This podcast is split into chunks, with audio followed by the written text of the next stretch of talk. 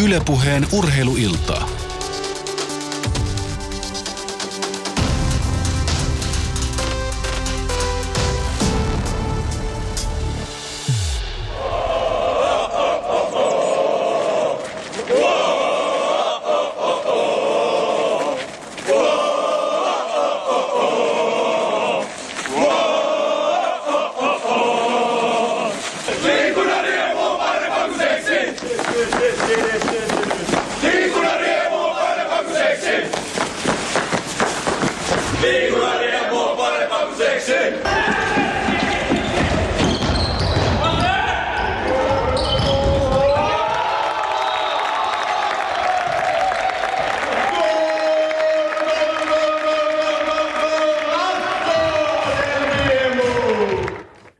Komeasti saatiin Yle Puheen urheiluilta tänään käyntiin. Tällaista äänimaailmaa kuullaan Jyväskylän yliopiston liikuntatieteellisen tiedekunnan opiskelijoiden perustaman yleisurheiluseura liikunnan riemun peleissä.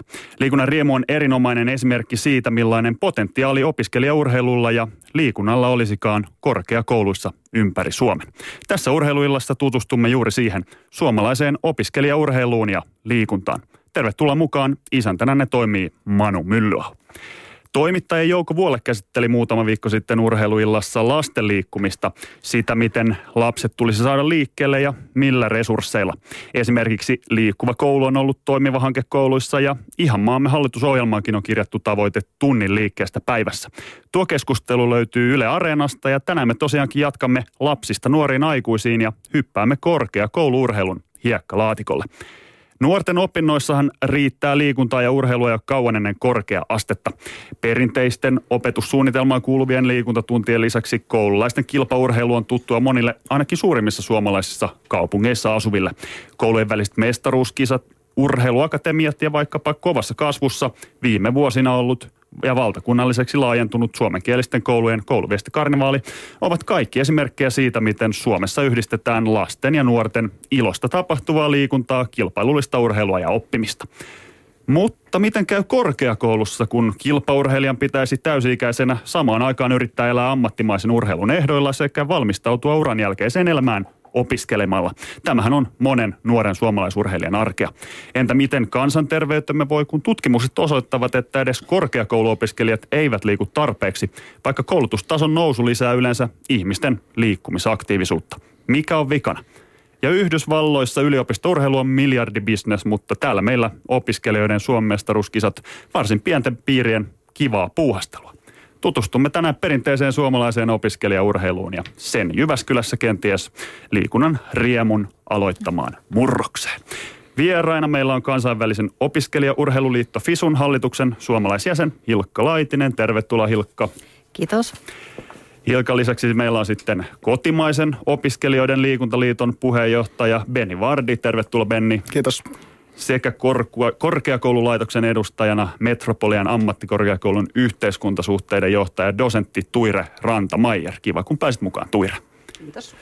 Ja toki meillä on myös täällä paikalle Jere Pehkonen, joka penkoo ja tonkii sosiaalista mediaa ja sinne kantautuvia viestejä. Mitä ohjeita antaisit sen käyttöön? Kyllä vaan Twitterissä hashtag urheiluilta, niin kuin aina ennenkin, niin hienosti on toiminut. Ja myöskin yle.fi kautta puhe nettisivu. Sieltä osallistu keskustelun napin kautta avautuu Shoutbox, jossa myöskin voi omat viestiset tänne laittaa, että niitä vaan tulemaan.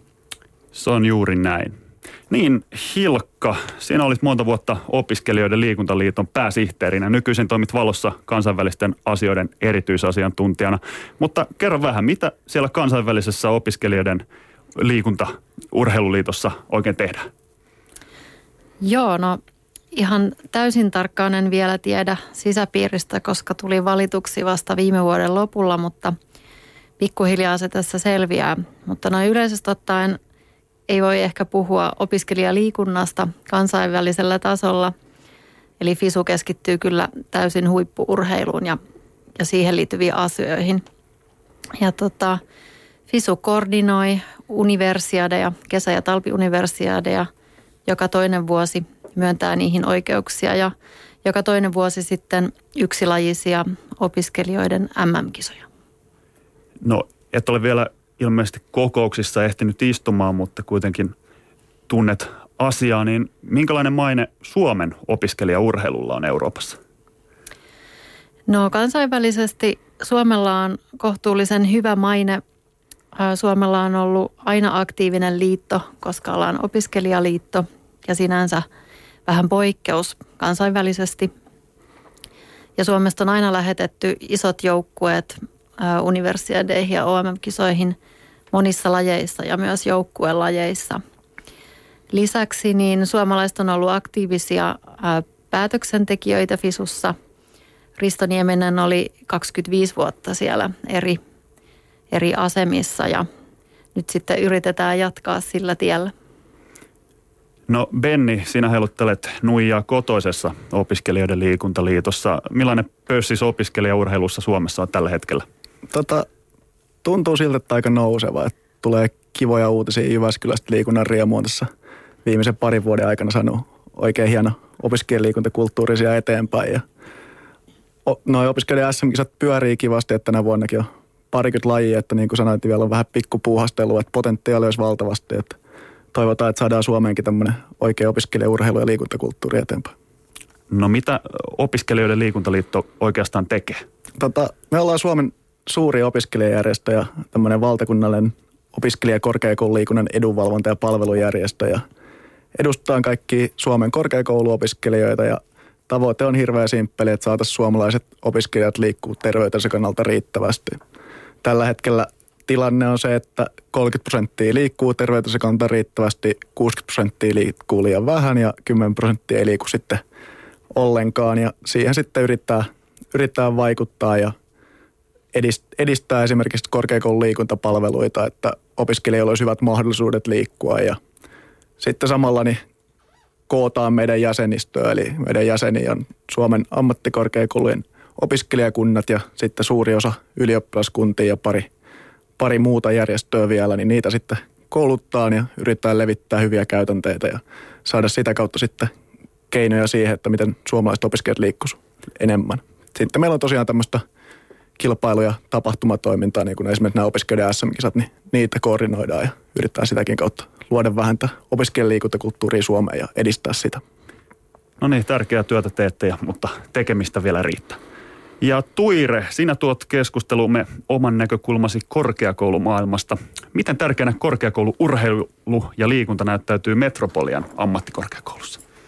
No voisi oikeastaan sanoa, että eikö me korkeakoulun johdossa oltaisi kivestä tehtyjä, jollei tällainen asia meitä herättäisi, että, että vain kolmasosa liikkuu terveyden, oman terveytensä kannalta tarpeeksi. Ja toisaalta kun on ollut tutkimuksia, että, että kolmasosa korkeakouluopiskelijoista jotenkin kokee, että he eivät kuulu mihinkään ryhmään tai, tai he eivät, heille ei ole mitään sellaista niin kuin yhteisöllistä viiteryhmää siellä korkeakoulussa, niin kyllähän me otetaan tämä tosi vakavasti ja uskotaan, että juuri, juuri korkeakoululiikunta on yksi parhaista tavoista edistää myös sitä yhteisöllisyyttä ja ehkä vähän laajemminkin hyvinvointia.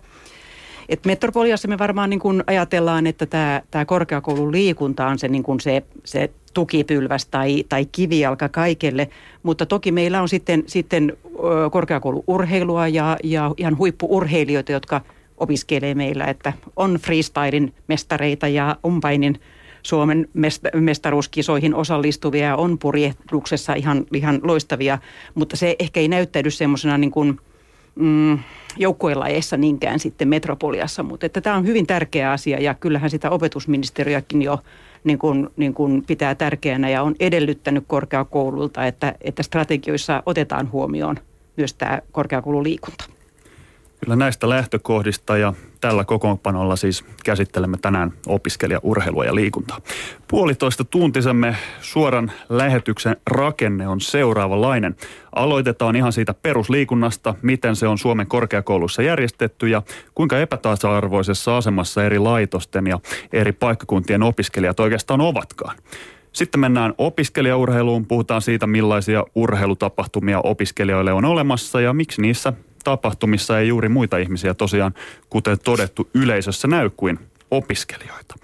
Ja tämän alustuksen jälkeen mennään sitten tänne Jyväskylään, jossa asiat ovat ottamassa ihan uudenlaista tuulta purjeisiinsa. Vuonna 2011 perustetun liikunnan riemun meininki on jotain, johon jokaisen urheilun ystävän itse asiassa Suomessa kannattaisi tutustua. Mennään tosiaan meidän ensimmäiseen teemaan, eli siihen korkeakoululiikuntaan. Beni Vardi, olet tosiaan opiskelijoiden liikuntaliiton puheenjohtaja. Mitä liikunnan järjestäminen on Suomen korkeakoulussa hoidettu? Tota, tosi vaihtelevasti. että Suomessa on paljon hyviä esimerkkejä siitä, miten se pitäisi hoitaa, mutta kun ei ole mitään selkeää järjestelmää, että miten korkeakoululiikunta Suomessa järjestettäisiin, niin siitä tuleekin sitten tämmöiseen, niin kuin sanoin, pienen tasa-arvo-ongelmaan, että esimerkiksi Helsingin yliopistolla ja Aalto-yliopistolla on tosi hienot korkeakoululiikuntapalvelut, joka järjestää sitten Unisport, eli näiden yhteinen, ja niillä on sitten ryhmäliikuntatunteja ja useampi eri toimipaikka, missä voi opiskelijat liikkua ja on tiloja ja pääsee salille semmoisella kohtuullisella vuosimaksulla. Ja sitten esimerkiksi Vaasassa, niin Vaasassa ei ole sitten minkäännäköistä korkeakoululiikuntapalvelua ja sitten sillä tälle välillä sitten mahtuu, mahtuu par, paljon erilaisia ratkaisuja, että joissain paikkunnilla seurat tai ainejärjestöt yrittää järjestää liikuntaa. Että me toivotaan Ollissa, että menisi tähän, tähän suuntaan, että olisi tämmöisiä korkeakoululiikuntapalveluita, joista sitten korkeakoulu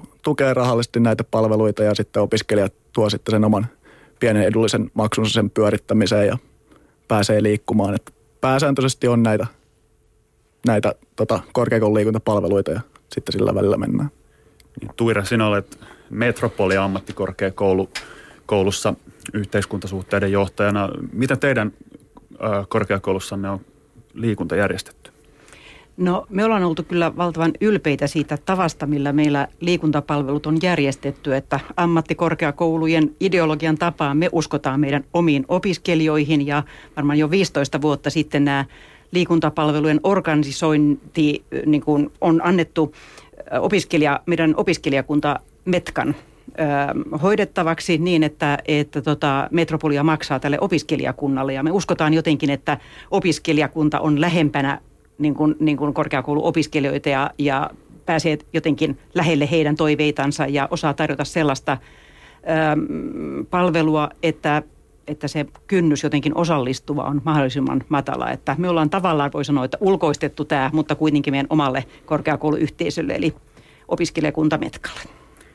No itse kun olen opiskelijana ollut parillakin paikkakunnalla, niin olen ehkä tämmöisen karkea havainnon tehnyt, että yliopistoissa olisi yleisesti ottaen parempi korkeakoululiikuntatilanne kuin ammattikorkeakouluista. Pitääkö tämä paikkansa vai onko tämä vaan mutu? Kyllä voisi sanoa noin yleisesti, että yliopistot on ollut kuitenkin tässä, tässä maassa paljon pidempään ja tuntuu, että siellä on sitten myös vähän parempia taloudellisia resursseja ja pidempiä aikoja takana, niin voi noin yleisesti sanoa. Toki on sitten monta niin kuin muutakin esimerkkiä, että esimerkiksi Mikkeli ammattikorkeakoulussa on tosi hienot, tosi hienot liikuntapalvelut ja sinne saadaan justiinsa uutta, uutta areenaakin järjestettyä ja sitten on jotain yliopistoja, missä ei oikein, oikein olekaan mitään, mutta yleisku, yleiskuva on kyllä se, että yliopistoilla menee paremmin. Itsekin kun tuun tuolta Haaga Heliasta Helsingistä ja siellä on opiskellut, niin on pikkusen kateellisena aina välillä katsonut tuonne Helsingin yliopiston ja Aalto-yliopiston suuntaan, kun kaverit siellä liikkuu. Että toki onneksi meille Haaga opiskelijoille niin ollaan päästy mukaan tuonne Metkan järjestämiin liikuntapalveluihin, mutta ne on aina pikkusen kauempana kuitenkin meiltä, kun ei ole ihan, ihan omia. Kyllä mennään itse asiassa nyt kuuntelemaan juurikin tämän Helsingin yliopiston ja Aalto-yliopiston korkeakoululiikunnan järjestäjän Unisportin liikuntajohtaja Mika Suikin haastattelu. Suikki selvittää haastattelussa, miten Suomen suurin opiskelijoiden liikunnan mahdollista ja oikein toimii. Ylepuheen urheiluiltaa. Unisportin liikuntajohtaja Mika Suikki. Kerrotko vähän Unisportista? Mikä se oikein on? Unisport on Helsingin yliopiston ja Aalto-yliopiston yhteinen erillinen laitos, joka tuottaa liikuntapalveluja Helsingin yliopiston ja Aalto-yliopiston opiskelijoille sekä henkilöstölle. No Helsingin yliopiston ja Aalto-yliopiston opiskelijoille liikkuminen teillä on tosiaan varsin edullista. Jäsenyyden saa huokemmilla alle kympillä kuussa. Mitä teidän toimintanne rahoitetaan? No meillä rahoitus tapahtuu kahta kanavaa kautta, kahden kanavan kautta, eli siinä pääasiassa rahoitus tällä hetkellä, eli viime vuoden tilinpäätöksen mukaan, niin 51 prosenttia rahoituksesta tulee liikkujien kautta. Ja loppuosa siitä tulee sitten Helsingin yliopiston ja Aalto-yliopiston perusrahoituksena, joka tarkoittaa sitä, että niiden koon mukaisesti, eli suhteessa sitten molemmat rahoittavat tätä loppuosaa.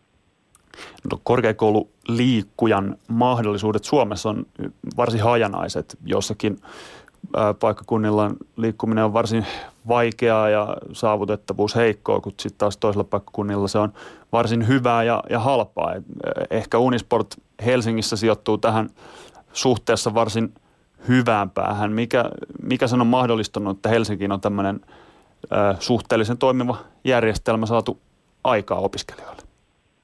Perinteet on pitkät, että niin kauan kuin yliopistot on ollut olemassa Suomessa, niin niin kauan siellä on ollut liikunta tai urheilu tavalla tai toisella mukana. Mutta sitten jos tullaan ihan tähän nykyaikaan tai niin kun nykyajan edeltäjään johonkin 70-luvulle, niin silloin perustettiin tällainen liikuntasihteerijärjestelmä ja sitä kautta sitten on ollut ikään kuin vakiintunut henkilöstö, joka on järjestänyt tätä liikuntapalvelua muun muassa Helsingin yliopistossa. Ja sitä kautta on ikään kuin luotu tällaista kulttuuria, että yliopistoissa sekä Aallossa tai entisissä teknillisissä korkeakoulussa ja kauppakorkeakoulussa, ei taide, taideteollisessa, niin on ollut aina liikuntahenkilö, joka on sitä ää, tällaisella vakituisen työsuhteen kautta pystynyt järjestämään. Ja sitä kautta sitten se on pikkuhiljaa niin kuin luotu pohjaa tällaiselle kulttuurille ja, ja vaki, vakiintuneelle toimintamuodolle. Ja kyllä siinä sitten täytyy sanoa myöskin, että nämä yliopistot, niin niille on ollut uskoa ja ymmärrystä siihen, että tällaiseen opiskelijan kokonaisvaltaiseen tuota, kasvatus- ja, ja opetustehtävään niin kuuluu myös tällainen liikunta ja sen harrastaminen ja sitä kautta sitten myös sitä rahoitusta on löytynyt. Nämä, nämä on sen perustan luonut, mikä kautta on pystytty tekemään tällaista tuota pitkäjänteistä kehitystyötä tähän liikuntaan. No kuinka suuri osa Aallon ja Helsingin yliopiston opiskelijoista käyttää teidän liikuntapalveluja? No tällä hetkellä noin 40 prosenttia. No miten uskot, että hallituksen kovat korkeakoulusäästöt, jotka varsinkin nyt Aalto ja Helsinki on aika isosti osunut, että miten ne vaikuttaa tähän yliopistoliikunnan järjestämiseen Unisportin toimintaan? No sitä en tarkkaan vielä tiedä, mitä se tarkoittaa, mutta kyllä ne, kyllä ne tuota, nämä koulutusleikkaukset niin vaikuttaa myös meidän tähän toimintaedellytyksiin niin, että tämä äsken mainittu vajaa 50 prosenttia, mitä yliopistot meitä rahoittaa, niin siihen on paineita, että se tulee vähenemään ja, ja tuota, ä, tällä hetkellä nyt tämän vuoden tämän vuoden osalta niin se putoaa noin 15 prosenttia, mutta se, että miten se jatkossa putoaa, putoaa joka tapauksessa trendi on, että se vähenee, niin se on vielä niin kuin arvailujen varassa, mutta trendi on nähtävissä, että rahoitus tulee vähenemään. Ylepuheen urheiluiltaa. Näin sanoi siis Unisportin liikuntajohtaja Mika Suikki. Tosiaan, tartutaan ensin tuohon raha-asiaan. Unisportilla on halpa liikkua ja kuntosali, ryhmäliikuntavuorot ja palloilut saa halvimmillaan olla kympillä kuussa ja hintahan on todella vaikuttava tekijä opiskelijoiden liikuntaa. Viime viikolla Yle uutisoi, että Jyväskylässä opiskelijoiden suosimalla Monnarin kuntosalilla kävijämäärät on roman, romahtaneet, kun vuosimaksun rinnalle otettiin kahden euron kertamaksu. Tartutaan tosiaan tuohon hintaan ensin. Miltä tämä kuulosti, että paineita hinnankorotuksille on? No näinä aikoina, kun kaikesta leikataan, niin ei ihan hirveän hyvältä. Että tuntuu, että korkeakoululiikunnasta ei nyt ihan hirveästi ole mitään leikattavaakaan. Ja kun opiskelijoiden toimeen, toimeentulo perustuu aika pitkälti opintotukeen ja ei ole sitä ihan hirveästi rahaa, niin mielestäni tuntuu väärältä paikalta korottaa että siitä, että ihmiset haluaa huolehtia omasta terveydestään ja sitä kautta pystyisi työskentelemään ja opiskelemaan paremmin, niin tulisi siihen vielä niin kuin hinnankorotusta. Että ei, se on aika pienistä rahoista opiskelijoilla kiinni. Näin itse opiskelijana sanoo, että se, että joku sanoo kymppi sinne, kymppi tänne, niin kyllä se opiskelijakukkarolle tuntuu, että tekee sitten mieluummin jotain muuta kuin liikkuu.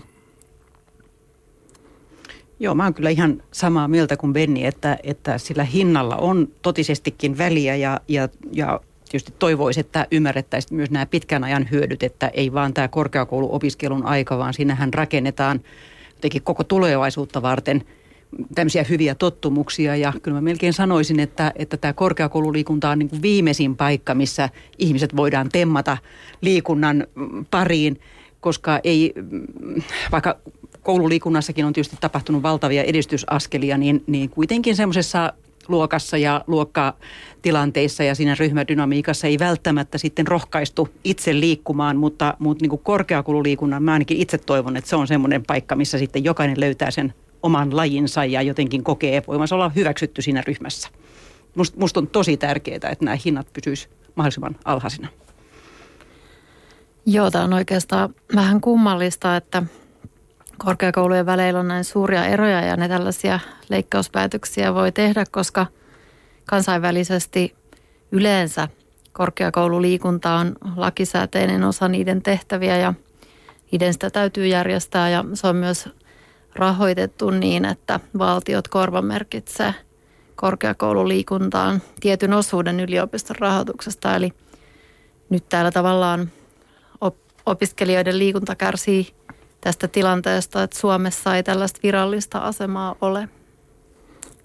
Me ollaan, OL on tehnyt yhdessä opetus- ja kulttuuriministeriön kanssa vuonna 2011 tämmöiset korkeakoululiikunnan suositukset, missä sitten mainitaan, että korkeakoululiikuntaan pitäisi panostaa 30 euroa per opiskelija per vuosi ja korkeakoululiikunnalla pitäisi olla yksi työntekijä niin kuin yliopiston tai ammattikorkeakoulun kirjoilla, joka tekee tätä korkeakoulun liikuntaa ja on sitten, että paljon pitäisi olla tiloja per opiskelija ja mainintaa strategiassa. Että se on oikeastaan niin kuin ainoa, mitä tällä hetkellä on, niin on suosituksia, mutta kun ei ole mitään velvoitteita, niin kukaan ei halua sitä välttämättä sitten järjestää, että se on helppo, helppo niin kuin jättää pois siitä kuviosta.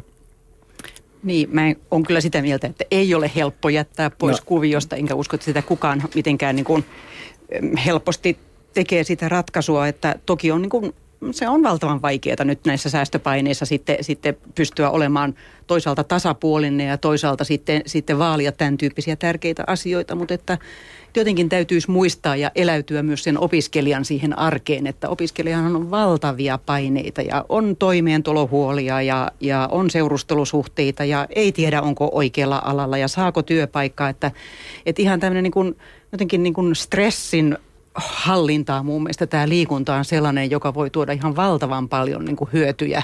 Et tietysti terveyshyötyjä, mutta jotenkin semmoista niin kuin elämänhallintaa ja siinä mielessä se on todella lyhytnäköistä lähteä niin kuin tinkimään tästä ja, ja kallistaa näitä hintoja, että täytyisi yrittää jotenkin keksiä muita keinoja tai ratkaisuja tehostaa sitten jostain muusta päästä. Kyllä tämä on mielenkiintoinen tämä liikunnan terveysnäkökulman tärkeyden ja toisaalta leikkausten ristiriita esimerkiksi keväällä, kun haasteltiin näitä kaikkien eduskuntapuolueiden puheenjohtajia, niin kaikki tiedostivat, että liikkumattomuus on suuri ongelma Suomelle ja totesivat, että kyllä jotain, jotain on sille tehtävä, mutta ei nyt sitten tämän tunti liikuntaa päivässä kärkihankkeen lisäksi ole ihan kauheasti vielä muita toimenpiteitä tämäkään hallitus nyt saanut aikaan. Että kyllähän se ihan kaikkia tiedossa on, kuinka tärkeää liikkuminen terveydelle on. Joo, tuntuu kuitenkin, että niin kuin molemmat hallitusohjelmat on ollut, tai niin kuin edellinen ja nykyinen on ihan liikuntamyönteisiä, että siellä on kärkihankkeena koululaisille tämä tunti lisää päivässä liikuntaan ja edellisessä luki, että huolehditaan opiskelijaliikunnasta erikseen ja – sen avulla sitten on näitä korkeakoulun liikuntapalveluita saatu käyntiin esimerkiksi sillä, että opiskelijakunnat tai ylioppilaskunnat on hakenut hankerahaa opetus- ja kulttuuriministeriöltä, jolla sitten tällä hankerahalla on sitten selvitetty ja saatu järjestettyä tämmöinen systeemi tai järjestelmä, että millä sitä korkeakoululiikunta ruvetaan tekemään. Ja sitä kautta sitten on käynnistetty esimerkiksi Itä-Suomessa tosi hyviä korkeakoululiikuntapalveluita. Että ei ole niin kuin ihan toivoton tilanne on, mutta toivotaan toki, että siihen saisi jonkun vielä isomma porkkana, että kaikki korkeakoulut järjestäisi ja olisi sitten vaikka kaikilla korkeakoululla yhtenäinen tämmöinen korkeakoululiikuntapalvelujärjestelmä. Niin, Mika Suikki sanoi tuossa haastattelussa, että 40 prosenttia Helsingin yliopiston ja Aalto-yliopiston opiskelijoista käyttää näitä Unisportin palveluja, jotka tosiaan on saavutettavuudeltaan todella hyviä ja hinta on hyvin huokeen. Onko tämä 40 prosenttia teidän mielestä paljon vai vähän?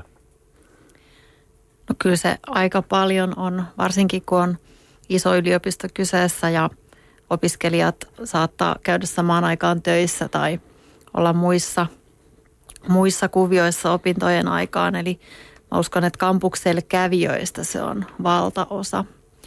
Ja, ja puhutaan todella suurista kävijämääristä. Ja tässä oikeastaan näkee, miten hyvä niin kuin mahdollisuus korkeakoulu on liikkumattomuuden näkökulmasta. Eli se tavallaan tavoittaa sellaiset ihmiset, jotka ei esimerkiksi kuntien palveluihin tai seurojen pariin löydä. Opiskelijathan on just muuttanut uudelle paikkakunnalle ja se vanha seura on ehkä jäänyt taakse. Joten niin kuin tällä tavalla saataisiin niin kuin ihan liikuntajärjestelmien pariin uusia ihmisiä ja ehkä sellaisia ihmisiä, jotka ei muuten sinne löydä. Tuossa mä oon kyllä aivan samaa mieltä Hilkka sun kanssa. Ja toisaalta täytyy ajatella, kun suhteutetaan sitä 40 prosenttia, että, että jos nyt sitten, sitten opiskelijan viereisessä korttelissa on joku uimahalli, jossa myöskin myönnetään opiskelija-alennuksia, vaikka ne ei ole jonkun unisportin niin kuin, ja, toimintaa, niin, niin kyllähän niitä muitakin sitten liikuntamahdollisuuksia on ja on joku tanssiryhmä tai, tai kansantanssiryhmä, joka ei ole ehkä sitten sen unisportin, että se ei niin kuin varmaan kerro ihan kaikesta siitä, missä opiskelijat myös sitten harrastaa liikuntaa ja urheilua. Kyllä Beniltähän tuli tuossa alussa tilastoja, että 30 prosenttia korkeakouluopiskelijoista liikkuu tarpeeksi. 10 prosenttia ei ollenkaan ja loput sitten liian vähän, näinkö se oli? Joo, kyllä. Et siinäkin on toki sitten se, että se on tehty näiden suositusten pohjalta niin tutkimus vuodeksi 2013 ja se on tehty kyselytutkimuksena ihan niin kuin laadukkaana tutkimuksena, mutta kyselynä, kun ei voida oikein objektiivisesti sitä mitata, että miten, miten ihmiset tai opiskelijat liikkuu, niin siinä on sitten toki pieni heittovarakin vielä, että miten ihmiset on vastannut, että kokee sen oman liikuntansa ja arkiaktiivisuutensa. Joo, mutta toisaalta niin, niin tota, eikö olisi myös tärkeää jotenkin tunnistaa se opiskelijan tilanne ja olla armollinen sille, että, että hyvää tavat on, jos sulla on vaativat opinnot ja sitten sä vielä te, joudut tekemään töitä iltaisin tai viikonloppuisin tai kesäisin ja sitten on parkuva penska jossain siellä nurkissa, niin sehän on ihan ymmärrettävä elämäntilanne, että, että silloin niin kuin ei, ei se aika ei vaan riitä siihen, että jotenkin mun mielestä täytyisi myös löytää niitä keinoja – tukea opiskelijoita, jotka on tämmöisessä aika haastavassa elämäntilanteessa, että et okei, jos et sä nyt pysty liikkumaan sitä suositusten mukaista, onko se nyt vaikka kaksi ja puoli tuntia viikossa, niin, niin sä et ole ihan romahduttanut omaa terveyttäsi ikuisiksi ajoiksi, vaan että pidä huolta sitten, kun sulla on enemmän aikaa, että teet näin ja näin ja näin. Että ei myöskään semmoista toivottomuutta tai, tai että heittää rukkaset naulaat, että ei musta sitten ollut liikkujaksi. Että jotenkin niin kuin aina kannustettaisiin vai sanotaan, että, että on ymmärrettävää ja, ja tota, että joskus on sellaisia elämänvaiheita, ei vaan pysty ja että aina voi aloittaa jonkun mielekkään liikuntaharrastuksen myöhemminkin. Tavallaan kuulostaa pikkusen huolestuttavalta, että tingitään siitä, että ihmiset niin kuin ei huolehdi terveydestään, kun tässä puhutaan tosiaan siitä, että liikutaan terveytensä kautta riittävästi, niin se, että ymmärretään, että ei pidetä terveydestään huolta, kun opiskellaan. Ja mun mielestä kun opiskelijat kuitenkin on siirtymässä sitten työelämään, niin olisi tärkeää, että ne on terveitä ja hyppää sinne mukaan. Ei tietenkään syyllistetä ketään, jos ei liiku tarpeeksi, sen voi löytää sieltä itse, mutta se, että luodaan mahdollisuudet siihen, että sä voit huolehtia siitä sun terveydestä mahdollisimman helposti, niin siitä ei saa mun mielestä tinki sitten ollenkaan. Joo, tuossa ollaan varmaan samaa mieltä, että ne mahdollisuudet pitää olla. Ja tähän oli hyvä kielikuva, että hypätään sinne työelämään, että mennään vaan kaikki hyppien sinne. Mm. No Beni, opiskelijoiden liikuntaliitto tosiaan että on saada korkeakouluopiskelijoita liikkeelle. Minkälaisia toimenpiteitä te olette tehnyt, että tämä luku kasvaisi?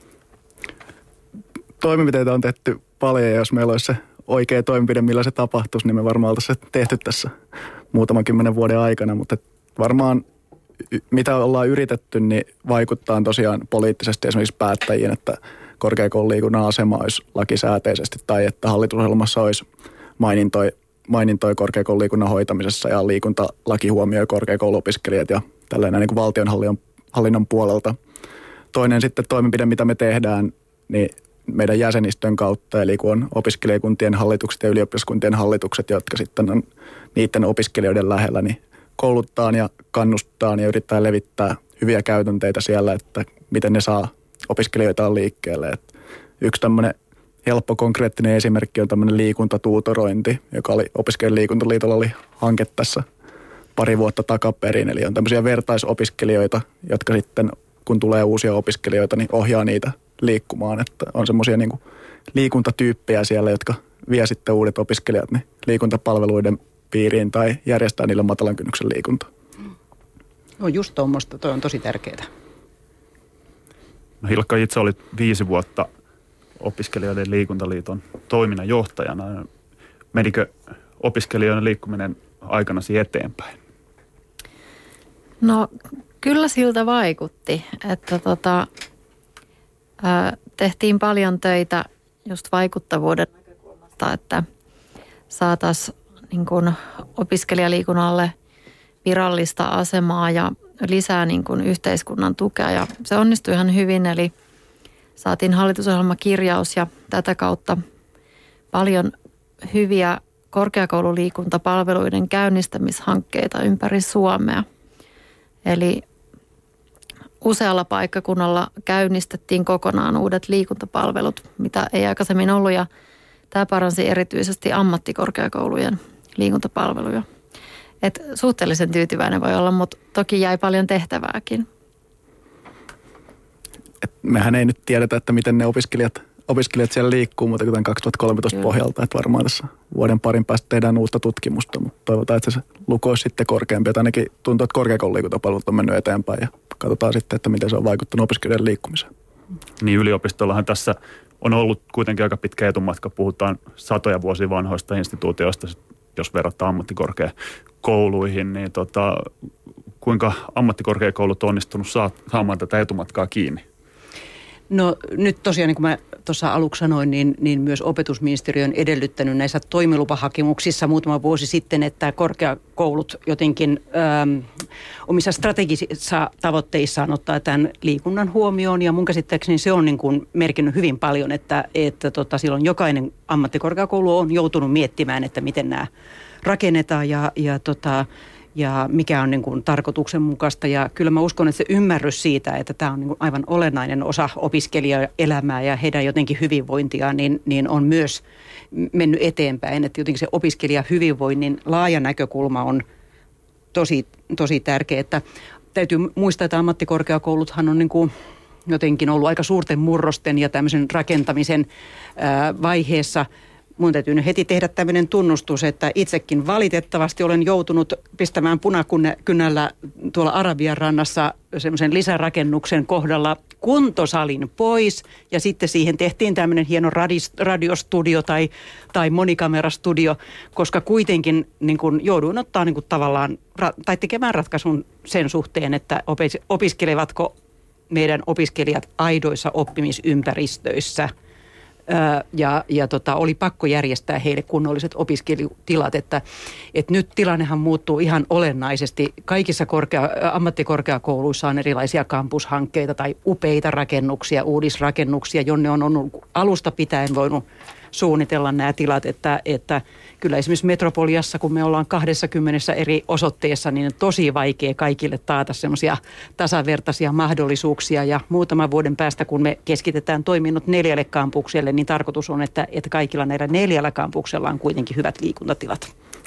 Ja tässä niin ei ehkä pidä liikaa katsoa myöskään sitä yliopistosta ammattikorkeakoulut. Että esimerkiksi monella paikkunnalla, kun on yliopisto ja ammattikorkeakoulu, niin liikuntapalvelut on semmoinen asia, mikä voi järjestää yhdessä. Että siinä on toki, että jos on liian iso, iso ero niillä palveluilla, niin niitä on vaikea yhdistää, mutta että esimerkiksi Jyväskylässä niin on yhteiset palvelut sitten yliopisto- ja ammattikorkeakouluopiskelijoilla, että turha niitä on rupea erottamaan liikaa ja lisätä vastakkainasettelua, kun kaikki opiskelijat on kuitenkin tasavertaisessa asemassa.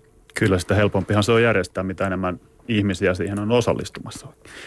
No, e, yliopistoissa ei pelkästään harrastella, vaan ihan kilpaillaankin. Mennään meidän seuraavaan aiheeseen, eli siihen millaisia urheilutapahtumia opiskelijoille on olemassa ja miksi niissä tapahtumissa ei juuri muita ihmisiä yleisössä näy kuin opiskelijoita. Benni, millaista kilpailutoimintaa opiskelijoille järjestetään Suomessa? Niin kuin mainitsin alussa, niin me koordinoidaan noita opiskelijoiden SM-kisoja, jotka tänä vuonna niin on parikymmentä lajia ympäri Suomea, että OL ei niitä järjestä, vaan ne sitten järjestää joku paikallinen opiskelijaurheiluseura tai opiskelijayhdistys tai joskus lajiliitto tai sieltä ihan niin kuin laji, lajiseurakin, mutta pääsääntöisesti yrittää, että opiskelijat järjestää järjestää itse. Ja niitä on parikymmentä kappaletta sitten shakista salibändiä ja maantiejuoksusta frisbee-urheilua, että löytyy tuolta nettisivuilta, että niitä, niitä on paljon niitä lajeja, että ne ei tosiaan kerää vielä ihan hirveästi osallistujia, että on tällä hetkellä niin noin pari tuhatta opiskelijaa yhteensä vuodessa osallistuu niihin kun siitä lasketaan, että Suomessa on mitä yli 200 000 opiskelijaa, niin potentiaali olisi, olisi valtavasti. Sitten toki muuta kisatoimintaa, niin paikallisesti järjestetään paljon, että aineyhdistykset saattaa järjestää omia tapahtumia ja pienempiä turnauksia ja kisoja.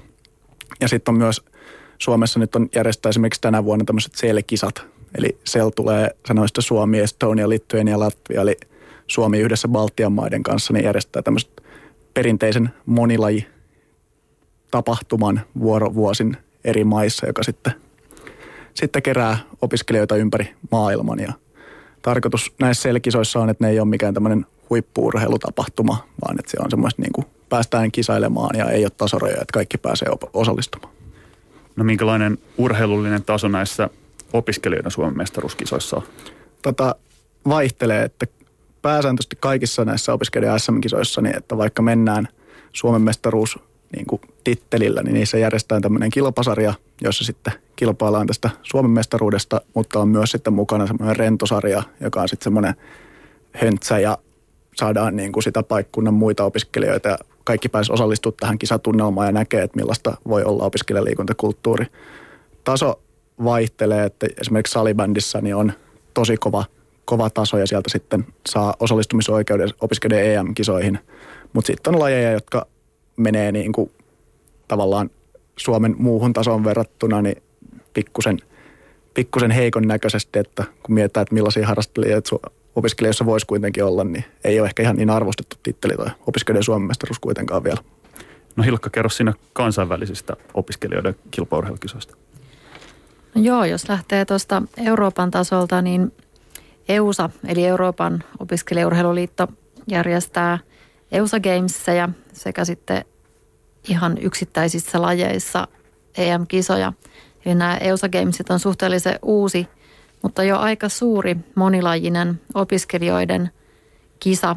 Ja tota, niissä ei edustetakaan ää, omaa maata, ei olla maajoukkueissa, vaan ää, yliopistot ja korkeakoulut kilpailee keskenään ja se tekee tästä oikeastaan aika mielenkiintoista ja, ja osallistuminenkin mahdollistuu, vaikka ei olisikaan ihan täysin huippurheilija. Eli Suomestakin on ollut just vaikkapa liikunnan riemun tai Tampereelta turvokkeen edustajia ja monia muitakin näissä EUSAN kisoissa. Ja tässähän Tampere on aktivoitunut muutenkin, eli tänä keväänä Tampere ja Ol hakee EUSA Gamesia Suomeen vuodelle 2020 ja sinne jos tämä toteutuu, niin odotetaan 5000 opiskelijaa ympäri Euroopan. Mutta tämän lisäksi, niin kun itse olen tuolla FISUssa, niin siellä sitten järjestetään universiadeja kesä- ja talvilajeissa ja siellähän sitten osallistujamäärät on kesäkisoissa jo 10 tuhattakin. Ihan ei sentään urheilijoita, mutta sanotaan noin 8000 urheilijaa ja siihen toimitsijat ja valmentajat päälle. Ja sitten talvi, talviuniversiaadit yli puolta pienempinä. Ne on sitten täyttä huippuurheilua ja Kyllä nämä ylittää uutiskynnyksen Suomessa. Joo, kyllä. Mediassa. Kyllä usein, mutta ei ehkä tarpeeksi, jos mun mielipidettä kysytään. Ja enemmänkin voisi uutisoida. Mutta tosiaan maajoukkueet on sitten siellä pääroolissa kuitenkin niin, että – korkeakouluopiskelijat sinne lähtee?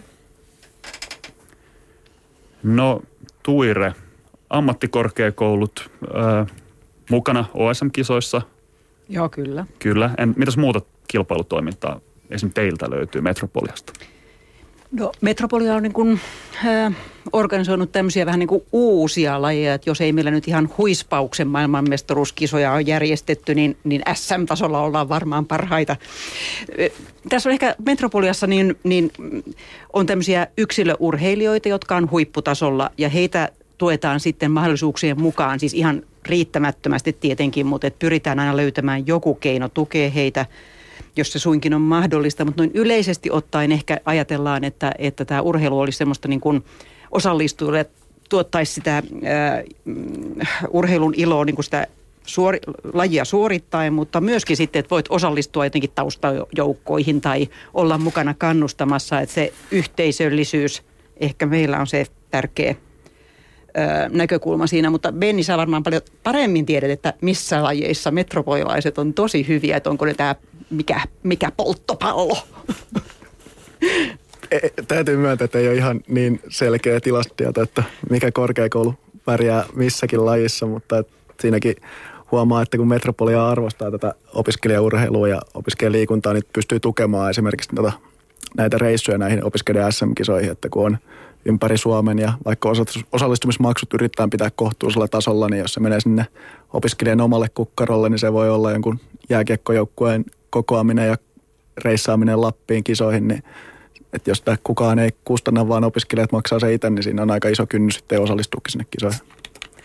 No kuten sanoit, niin noin prosentti Suomen korkeakouluopiskelijoista osallistuu näihin OSM-kisoihin ja toki riittää sekä kansallisesti että kansainvälisesti monenlaista muutakin kisaa ja kilpailua, mutta mitkä OLL näkökulmasta on OSM-kisojen tavoitteet ja tulevaisuus? Tavoitteletteko te suuria yleisöjä sinne lehtereille? Tokihan se olisi hienoa, että opiskelijaliikuntakulttuuri ja opiskelijaurheilukulttuuri olisi, olisi Suomessa pinnalla ja siitä saisi semmoisen niin hyvän meiningin myös mediassa, että jos on paljon opiskelijoita, niin miksei sitten niistä voisi kisata kunnolla ja kerätä, kerätä yleisöä, yleisöä katsomaan ja pitää semmoista niin oma korkeakoulu, niin tulla sitten sieltä kurssikaverit ja muut opiskelijat kannustaa joukkueita, kun ne on näissä kisoissa ja ehkä sitä joskus sitten katellaan televisiostakin, kun salibändin opiskelija SM-kisoja kisaillaan. Että kyllä tavoite on, että saadaan niitä osallistujamääriä ylös, että se on niin kuin ihan ykkönen, että saadaan ihmisiä osallistumaan ja sitä kautta sitten myös muuta porukkaa innostumaan. Mennään sitten seuraavaan aiheeseen, eli siihen, miten huippuurheilu ja opiskelu yhdistäminen onnistuu Suomen korkeakouluissa. Mitä käy, kun urheilijan pitäisi täysi-ikäisenä samaan aikaan elää ammattimaisen urheiluehdoilla ja lisäksi valmistautua siihen uran jälkeiseen elämäänkin opiskelemalla?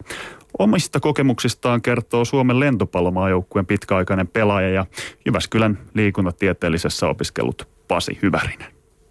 Ylepuheen urheiluiltaa. Mulla oli todella isot paineet, kun oli maajoukkue, yliopisto. Yliopisto alkaa syyskuussa, loppuu toukokuun puolivälissä. Maajoukkue yleensä päättyi syyskuun puolessa välistä jopa lokakuun alussa. Ja leirit alkoi huhtikuun puolivälissä suunnilleen. Se tarkoittaa, että alkupäästä yleensä kuukaus pois, loppupäästä kuukaus pois. Ja liikunnalla se tarkoittaa sitä, että sulle ei tule opintopisteitä ollenkaan, koska sä missaat demoja. Sitten kun neljä vuotta mä elin tolle, että mulla oli joka vuosi aina kuukausi pois alku- ja loppupäästä, niin yhtäkkiä mulla ei ollutkaan opintopisteitä. Mulla oli helvetisti käymättä demoja. Ja mun piti jäätävästi lähetellä sähköposteja sille, että miten mä näitä suoritan. Ja mulla oli silleen, että saattoi olla 20 rastitehtävää sen takia. Ei niitä ole helppo suorittaa. Meet maajoukkueen leirille, niin se on eri maailma. Ihmiset ajattelivat, no sulla on aikaa siellä. No menkääpä reenaamaan huippuurheilijan elämää tehkää yliopistotehtäviä samalla. Se ei olekaan niin helppoa. Mutta ihmiset dumaa sen takia kuitenkin. Sille selvä. Se, että oot huippuurheilija, niin sun pitää käyttää aikaa todella paljon enemmän kuin esimerkiksi arkitöissä. Mä ymmärrän, että arkityö on todella raskasta. Sekin on sitä, että jos sä painat duunia 8-4 vaikka, niin se on todella raskasta, mä ymmärrän. Ihmisten täytyy kuitenkin ymmärtää se, että urheilijan täytyy elää 247, jos haluaa olla huipulla. Se ei riitä, että, että sä menet perjantaista, maanantaista perjantaihin 8-4 töihin, vaan sun pitää elää sitä joka päivä kahdeksasta ilta kymmeneen. Sitten ne, ne mitataan tavallaan siellä maailman huipulla, ketkä on elänyt silleen. Ne on sitten semmoisia ns keskivertohuippuurheilijoita, jotka niin kuin käy ilta- ja aamureenit, mutta ei elä siinä välissä niin kuin urheilija. Niin sitten ne on tavallaan keskivertoja. Ja se on ihan ymmärrettävää. Mun mielestä se on elämänvalinta. Jos siellä pärjää silti huippuurheilijana, niin sitten antaa mennä. Ylepuheen urheiluiltaa. Kuuntelet tosiaankin Yle Puheen urheiluiltaa. Aiheena on opiskelijaurheilu. Vieraina ovat Hilkka Laitinen, Beni Vardi ja Tuire Ranta Maijer. Beni ja Hilkka, näin tosiaan Pasi Hyvärinen kertoi huippurheilu ja opiskelun yhdistämisestä. Mitäs ajatuksia teillä heräsi tästä? No kyllähän tuosta kuulee, että ei yliopistoilla sillä tavalla Suomessa perinteitä huippurheilussa, niin kuin monessa muussa maassa. Kaikki tietysti tuntee Yhdysvaltojen esimerkin, mutta ympäri maailman löytyy hyviä, hyviä järjestelmiä, joissa huippurheilun ja opiskelun pystyy kunnolla yhdistämään, mutta Suomessa se on monilla enemmän tai vähemmän taistelua sen korkeakoulujärjestelmän kanssa ja täällä on nyt ehkä ääriesimerkki siitä, mitä se niin kuin pahimmillaan tarkoittaa. Ja tota, moni opiskelija joutuu sitten neuvottelemaan ne joustot ja muun niin kuin aina itselleen ja erikseen. Et siihen ei löydy sellaista hyvää mallia vielä.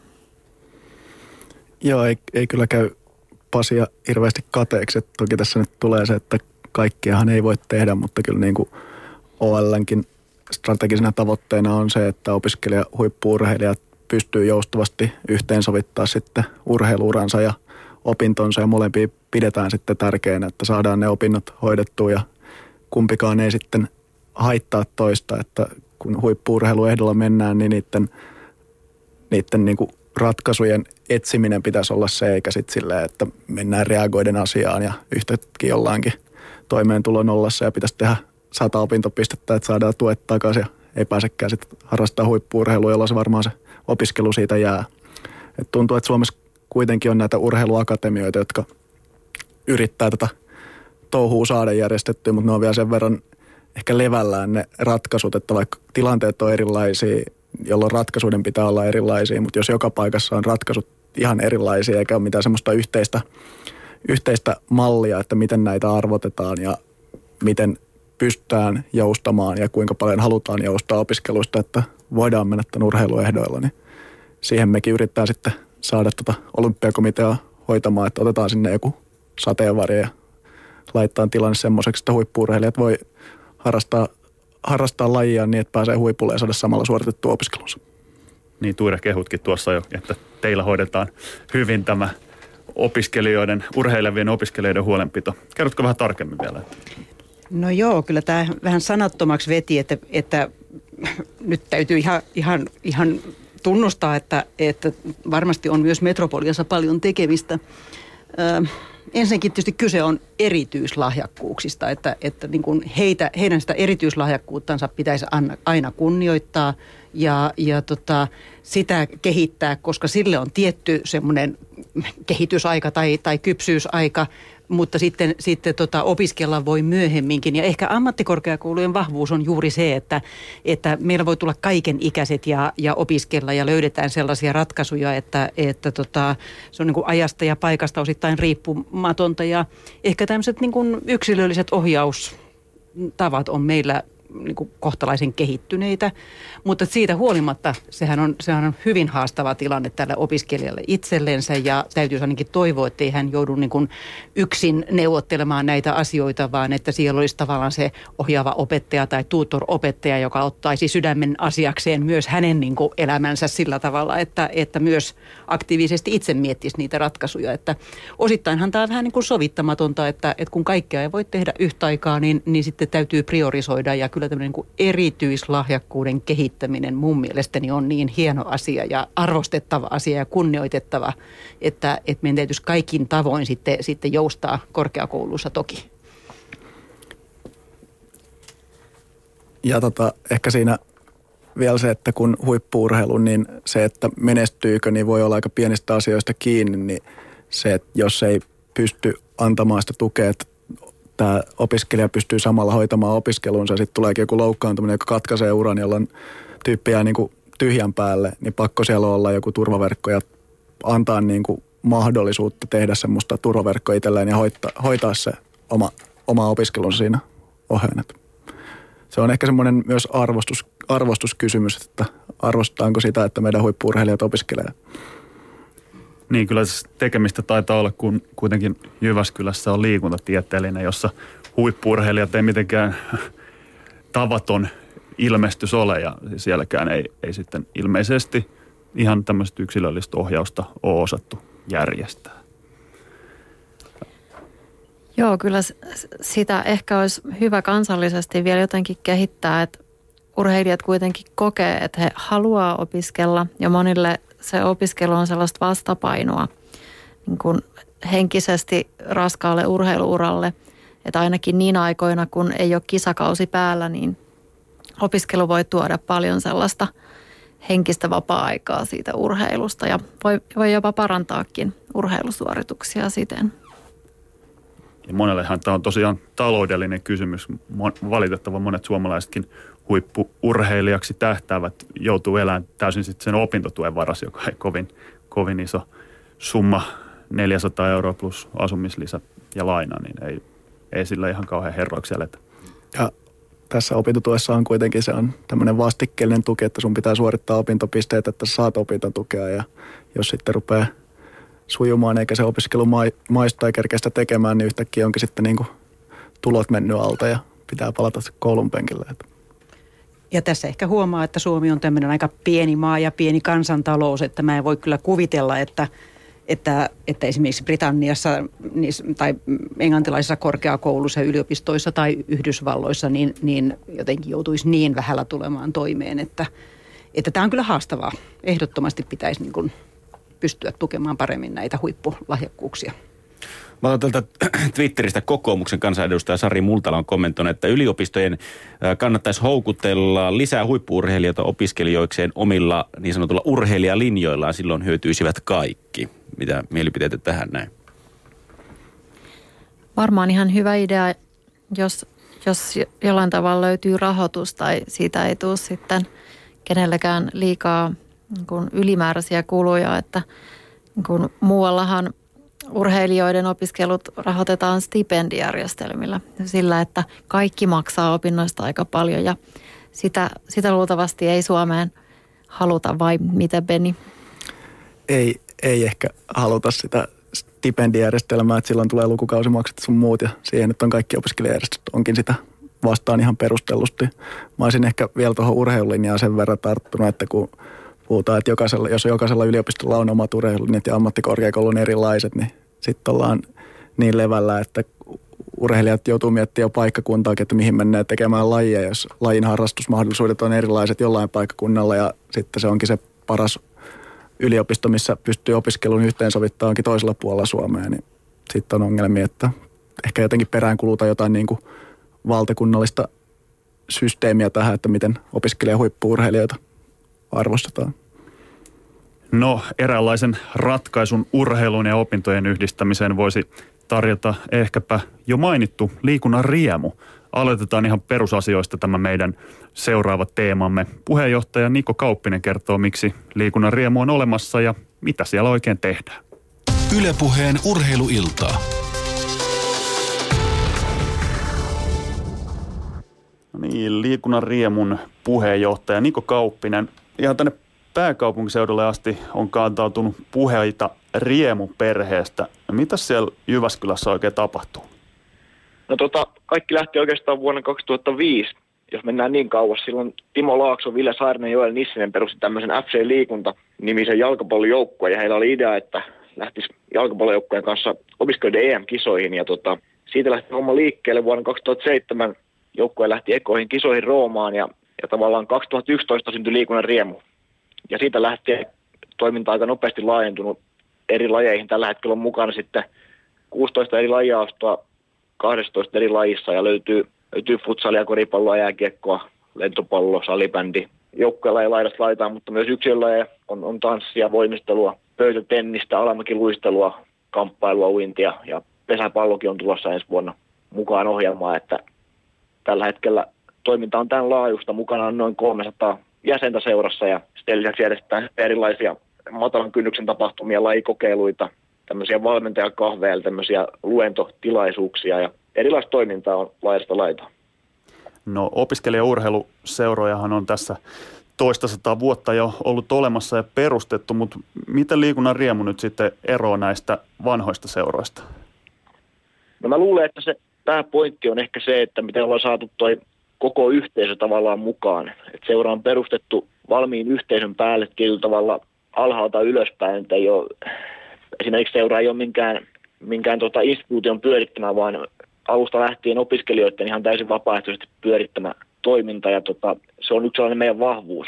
Et tietyllä tapaa juuret, juuret ulottuu vuoteen 63 asti, jolloin liikuntatieteellinen tiedekunta aloitti täällä Jyväskylässä ja, ja tavallaan siitä lähtien alkoi rakentumaan sellainen tiivis, tiivis opiskelijayhteisö, jonka, jonka perusteella on hyvä ollut aloittaa myös tällainen seuratoiminta. Mä tietyllä tapaa vertaisin riemua ehkä tällaiseen vanhaan kunnon kyläseuraan, jossa voidaan ajatella, että sillä seuralla on se kylätalo, joka meillä on toi liikuntarakennus tuossa ja heillä on se ydinyhteisö, joka on tosi vahvasti haluaa tehdä sitä juttua, haluaa harrastaa, harrastaa ja kannattaa omaa seuraa ja sitten, sitten jonkun, verran, jonkun verran tulee siitä ydinyhteisön lähistä ulkopuolelta porukkaa, jotka on yhtä vahvasti mukana toiminnassa. No kerro vähän näistä teidän tapahtumista, niin kuin sanoit, teillä on todella monta joukkuetta ja 300 jäsentä.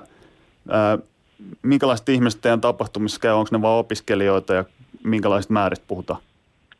No, äh, ihmiset painottuu opiskelijoihin varmasti, mutta tietysti meillä on keihäänkärkinä ehkä toi tällä hetkellä varsinkin futsal liikaa pelaava futsalijoukkue, jonka sitten sanotaan, että paikallispeli kampuksen Dynamoa vastaan kerää kyllä jo lähemmäs tuhat katsoja, että vähän yli 800 on viimeisin, ja suurin määrä, mutta sitten jos puhutaan ihan muiden, muiden lajien ja yleisesti koko riemun, riemun tapahtumista, niin kyllä se painottuu selkeästi opiskelijaväkeen ja ehkä siinä vielä näihin meidän omiin jäseniin, että on hyvin vahvasti sellainen ideologia ja sellainen henki seurassa, että jokainen pelaaja on samalla myös fani ja kierretään eri, eri joukkueiden peleissä yli lajirajojen sillä tavalla, että vaikka, vaikka ei olisi kiinnostunut, niin kiinnostunutkaan alamäkin luistelusta tai, tai lentopallosta niin, tai koripallosta ihan mistä vaan, niin silti käydään katsomassa myös, myös muita kuin sitä omaa lajia.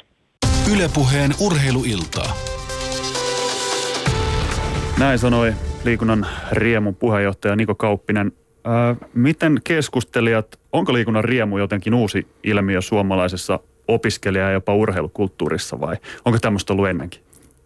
Opiskelija-urheiluseuroja on ollut pitkään ja ne pyörii, mutta liikunnan riemu on ehkä tuonut sen uudelle asteelle nyt viime aikoina, että se meininki, miten ne saa niin kuin muut mukaan, ettei siellä ole vaan näitä pelaajia ja harrastajia, jotka tekee vaan se, että siellä on Jyväskyläisillä semmoinen oma fiilis siitä omasta opiskelijaurheiluseurasta ja omasta korkeakoulusta, että se kerää, kerää mukaan sieltä näitä muita opiskelijoita kannustamaan ja tuo sen urheilun siihen opiskelujen arkeen, niin se on jotain ihan uutta, mitä liikunnan riemu on saanut aikaa. Niin sarjoista käydään katsomassa sitten näitä saman seuran ylempien sarjojen joukkoja ja alempien sarjojen joukkoja ja eri lajien joukkoja. Tämähän on aika nerokasta. Siellä on onnistuttu siinä, mihin jokainen kilpaurheiluseura pyrkii toiminnassaan Suomessa. Kyllä, tämä on tosi innostavaa ja se, mikä tässä on niin kuin mahtavin ulottuvuus, on tuo yhteisöllisyys, että korkeakouluissa helposti opiskelijat kokee yksinäisyyttä tai ne ei kuulu porukkaan ja Suomesta puuttuu paljon tällaista niin kuin koko korkeakoulun yhdistävää yhteistoimintaa ja tämä on kyllä mahtava tapa yhdistää sekä oma liikunnallisuus että sitten fanittaminen ja varmaan kavereitakin löytyy. Joo, tämä on minusta tosi vaikuttava malli ja ehkä jotenkin niin kuin siinä mielessä minusta uudenlainen myös, että on löydetty keino niin kuin semmoiseen poikkealaseen kannustamiseen tai kiinnostuksen herättämiseen ei pelkästään siihen, mistä on jo lähtökohtaisesti ollut niin kuin, niin kuin innostunut, vaan jotenkin vähän niin kuin niiden toistenkin harrastukseen. Minusta siinä on jotain aika mielenkiintoista, koska ei se ihan itsestään selvää ole, että elokuva-opiskelija on kauhean kiinnostunut meneen sitten katsomaan tradenomi-opiskelijan opiskelua tai suorituksia tai happeningejä, että, että siinä on tietty semmoinen kynnys ja tässä on selvästi pyritty tai pystyttykin ylittämään tämä ehkä tietynlainen tämmöinen hitaus tai tai kynnys osallistua muiden toimintaan. Ja en mä tiedä, kyllä se varmaan sitten, että kun paikkunnalla otetaan, että opiskelijaurheilu on yhteinen asia, niin silloin asioita tapahtuu ja sitä ruvetaan. Että löytyy oikeat innostuneet tyypit tekemään sitä isolla volyymilla, niin saadaan paljon aikaa. Et oma fiilis on tästä niin koko opiskelijaliikuntakentästä, että kun sinne saadaan ihmisiä, jotka tekee sitä, niillä on aikaa siihen, niin asioita tapahtuu. Et tuntuu vaan, että välillä tämä liikunta ja opiskelijaurheilu niin jää pikkusen jalkoihin en, en tiedä sitten, että onko Jyväskylässä, kun on tämmöinen kuitenkin liikuntakeskittymä opiskelijoissa, että onko siellä sitten enemmän tämmöistä liikuntahenkistä porukkaa, jolloin tämä on ollut helpompi saada tällä volyymilla käyntiin. niin totta kai se on etu tämmöisen seuran perustamiseen, kun on kuitenkin satoja liikkujia tai urheilijoita jopa yliopistossa ennestään. Mutta mitä uskotte, että kyllähän tämmöisiä niin kuin yhteisöjä kuitenkin Suomessa on kylät ja korkeakoulut täynnä, niin kuin Kauppinen tässä sanoi, että he ovat kyläseura, joilla oli valmiina yhteisö, jonka päälle tämä sitten rakennettiin. Eikö taas kuitenkin ihan laajennettavissa muuallekin Suomeen? Kyllä mun mielestä toiset. Tällä hetkellä niin nämä opiskelijaurheilijat on kuitenkin, että niillä ei ole tämmöiset omia seuroja, että ne ei ole keskenään. Että jos meillä on satoja tuhansia opiskelijoita tässä maassa, niin kyllä ne varmaan löytää sieltä semmoisen porukan, jolla ne saa joukkueen kasa ja pystyy, pystyy kisaamaan, mutta jos ne kaikki on jo omissa seuroissaan ja vähän niin kuin levällään, että se, että ne pitäisi kerätä, kerätä yhteen siellä paikkakunnilla ja katsoa sitten toki, jos on pienemmät paikkakunnat, niin tulee haasteita siinä. Niin onhan tosiaan sekin että kun yksi tekee sen hyvin, niin sitten muut tekee perässä. Jannerissa on Twitterissä laittanutkin, että Riemun esimerkkejä on seurannut hyvin muun muassa jo Kylterivelit, mikä ilmeisesti on Jyväskylästä myöskin, mutta myös Ström, IF Strömse 14, vaasalainen joukkue, ja miettii myös, että miltä hän urheiluskene, korkeakouluurheiluskene näyttää viiden vuoden päästä. Kyllähän näillä on myös rikkautena toi monilajisuus, että monessa paikassa löytyy kymmenen pikkujengiä, että niin kuin Beni sanoi, että jos he löisi syntyy yhteen, niin voisi tulla enemmänkin pöhinää paikkakunnalle ja houkuttaa enemmän ihmisiä urheilemaan ja katsomaan, katsomaan kisatapahtumia. Ehkä Jyväskylä on sitten jotenkin niin kuin sopivan kokonen kaupunki tällaiselle, että, että kyllä niin kuin meidän kokemus on myös, että, että niin kuin koko korkeakoulutason yhteisöllisyyden rakentaminen on valtavan haastavaa täällä pääkaupunkiseudulla, että, että tietenkin meillä on paljon myös etuja, mutta kun mun opiskelijat asuvat – toisistaan niin kuin, niin kuin hirveän pitkien etäisyyksien päässä ja, ja tota, ei ole tosiaan toisella kampuksella käyty, käyty koskaan opiskelijoiden aikana, niin, niin ehkä haasteet on vähän suuremmat, mutta se ei nyt tarkoita ollenkaan sitä, ettei pitäisi yrittää ja yleensä sitten jotenkin se innostava esimerkki, niin, niin tota, kyllä se saa seuraajia, että on kyllä ihan samaa mieltä. Ja se, että miten, että tällaista mun mielestä kannattaa yrittää, että se miten liikunnan riemu tuo noita opiskelijoita yhteen ja luo semmoisen oman opiskelijaverkostonsa, että sinne on se, mikä tuossa mallissa on mun hienoa, että se on, kaikki on tämän niin kuin liikunnan riemun alla, niin kuin Hilkka sanoi, että se on se monilajisuus. Että tiedän, että esimerkiksi niin kuin amerikkalaiset jalkapallosta on tämmöinen korkeakoulusarja, jossa on sitten eri paikkunnilta joukkueita, mutta ne on sitten yksittäisiä joukkueita, että ne ei ole kaikki, kaikki vaikka Agalian hengen jos tämmöinen seura olisi, niin sen alla, vaan ne on sitten tämmöisiä yksittäisiä joukkueita, niin kuin Aalto Predators, ja sitten alalla saattaa olla jotain muita sählyjoukkueita, niin, tai tämän, muita erilaisia joukkueita, niin että, että se, että tehdään, tehty tuommoinen hieno malli, ja kaikki, kaikki opiskelijaurheilutoiminta kerätään sen alle, niin siinä on mun mielestä, että kun muiden kannattaa ottaa mallia ja lähteä tekemään. Ja sitten sinne kuule pitää ottaa nämä urheilijat tuuttorit vai mitä, ne oli urheilutuuttorit mukaan, että ne ottaa ne, jotka kokee itsensä kömpelöiksi ja osaamattomiksi ja ikinä vielä ole mitään urheilun riemua kokenut elämässänsä, niin eikö näiden tuuttoreiden pitäisi juuri sellaiset ottaa mukaan, koska siis voi olla monessa roolissa näissä tapahtumissa, että ei tarvi olla se, joka tekee sen maalin, vaan on paljon muitakin roolia, joissa voi olla ihan yhtä tärkeä ja, ja jotenkin arvostettu ja kokea sitä sekä yhteisöllisyyttä että riemua. Et musta jotenkin se myös, että kannustetaan niitä tulemaan, jotka lähtökohtaisesti ei ole niin urheilullisia tai ovat koe itsensä urheilulliseksi. Toki tässä on tämä, sitten puhutaan liikuntatuutoreista, niin tulee tämä niinku urheilu vastaan liikunta, että ehkä kaikille ei sovi sitten se urheilun seuraaminen, että se on ehkä osa tätä koko liikuntakenttää, että on urheilun harrastaminen, urheiluseuraaminen, sitten on arkiaktiivisuus, sitten on tämmöisen niin ehkä terveysliikunnan harrastaminen. Niin se, että jos se jollekin on se, että harrastaa liikuntaa terveyden kannalta, se, että näkee, kun opiskelijaurheiluseura pelaa ja siellä on hyvä meininki, niin ottaa kaikki mukaan. Että muistaa vaan, että ei mennä ihan pelkästään urheilun ehdoilla siellä korkeakoulussa. Kyllä ja tämän äh, Kauppinen myös sanoi, jätin tuosta haastattelun nauhasta pois, mutta hän kertoi, että Liikunnan Riemu järjestää myös paljon tämmöisiä ihan liikuntatapahtumia, että pelkästään kilpaurheilulla ei mennä. Ja heillä on myös tämmöinen valmentajakahvikonsepti, jossa eri huippuvalmentajat tulevat luennoimaan ilmaiseksi Jyväskyläläisille opiskelijoille, eli sinne tietoa pakkaantuu sitten sitäkin kautta. Mutta tosiaan siis tämä yhteisöllisyydestä kumpuava meininki on varmasti yksi, yksi riemun valtteja, että mi, miten tämä ilmiö on syntynyt. Matseissa on yksinkertaisesti todella hyvä fiilis ja meininki, että se, se näkyy se iloisuus siellä ja sitä ei todellakaan pidetä vakanalla. Ja täällä on hämmästyttävä suuri vetovoima toki Riemu on yhteisönsä sisällä myynyt yli 500 riemukorttia, eli siis tämmöisiä kausikortteja, joilla pääsee katsoa näiden kaikkien eri jaostojen pelejä, mutta sen lisäksi sitten Futsal-liigassa oli ollut lähes tuhatpäinen yleisö katsomassa liikunnan Riemun ja kampuksen Dynamon välistä paikallisottelua ja Riemun jääkiekkojoukkue kakkosdivisioonassa pelaa, niin heillä oli ö, edelliskaudella playoff-sarjassa yhteensä 2000 katsojaa, eli näitä faneja tai kannattajia, ihmisiä tulee myös sen yhteisön ulkopuolelta katsomaan, että mitä täällä tapahtuu ja se sitten taas levittää sitä hienolla tavalla eteenpäin. Et, niin, tämmöistä yhteisöllisyyttä ei taida ihan tyhjästä syntyä. Kyllä se pitää olla aitoa.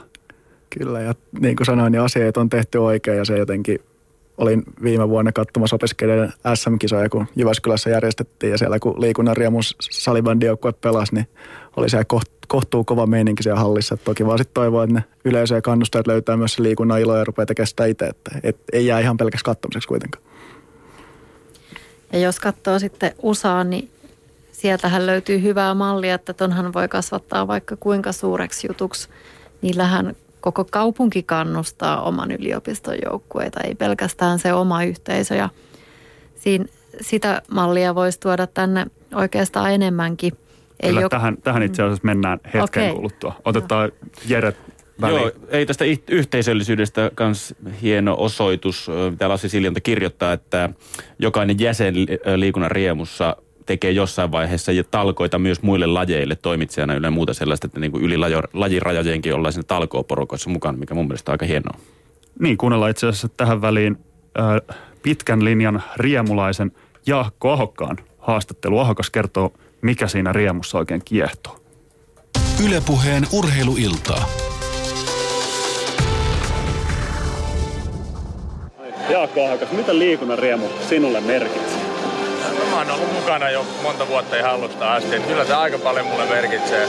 Se on oikeastaan sellainen yhteisö ja perhe, niin kuin taustalta näkee, että tänne pystytään raahautumaan päivä toisensa jälkeen. Niin, miksi sä, miksi sä käyt näissä matseissa? Miksi sä tuut tänne päivä toisensa jälkeen? Mä tuun oikeastaan tänne itseni takia ja tämän perheen takia. Kyllähän tämä nyt antaa meille tunteita tai sellaisen fiiliksen, että kuulutaan yhteen. Eikä tänne kukaan niinku tuu pelkästään sen urheilun takia, vaan sen atmosfäärin takia. No mistä yhteisöllisyys kumpuaa? Miten täällä on tämmöinen porukka päässyt syntymään? No tehdään yhdessä ja uskotaan yhdessä siihen juttuun. Eli, eli tota, tehdään talkoita, tehdään ottelutapahtumat yhdessä. Kaikki oikeastaan tuntee tekijät toisensa ja pelaajat toisensa yli lajiryhmienkin, niin se varmaan muodostuu siitä kautta, se perhe. Niin käyt sä vaan näissä lentopallojoukkueen peleissä?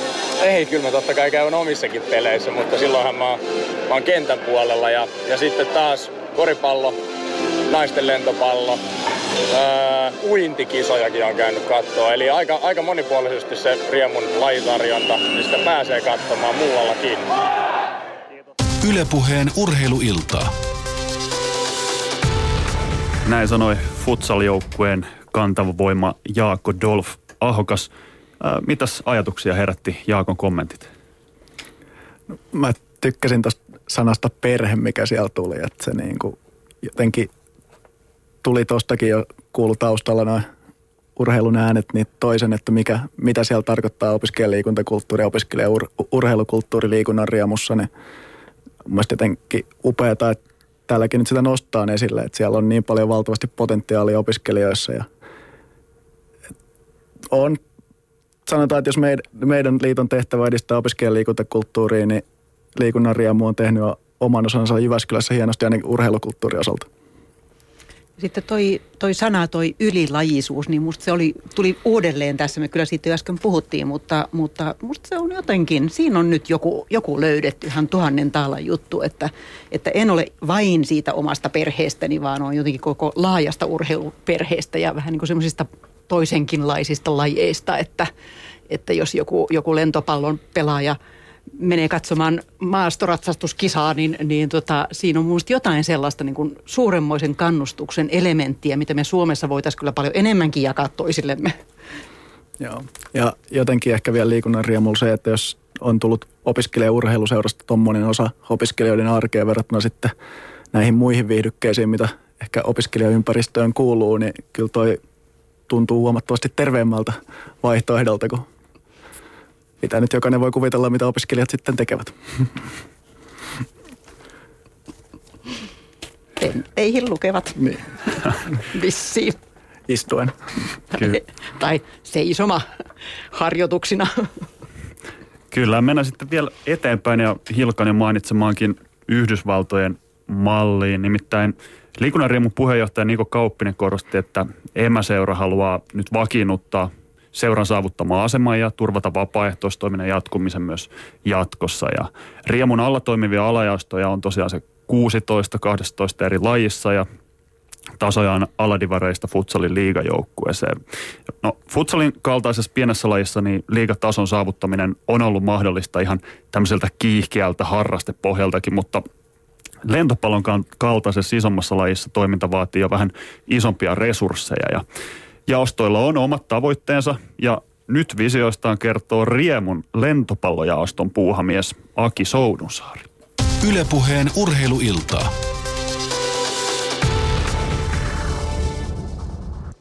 No sulla itsellä on keskeinen rooli Riemun lentopallojaostossa, eli Riemun Kotkissa toimit siellä general managerina, niin teidän jaostonne on tosiaan ilmoittanut tavoitteekseen peräti sen liiganousun. Kerro vähän lisää tästä. Joo, eli viime kesänä, kesänä laitettu Riemun Kotkien lentopallojoukkue tavoitteena on, on tosiaan hashtag mestaruusliikaan 2020, eli, eli korkein sarjataso muutaman vuoden kuluttua. Ja me aiempina vuosina pelanneet enemmän harrastusmielessä näitä aladivaria, mutta tänä vuonna otimme merkittäviä askeleita kohti ammattimaisempaa toimintaa siirtymällä pelaamaan kakkosdivaariin ja, ja muuten toimimalla vähän ammattimaisemmin.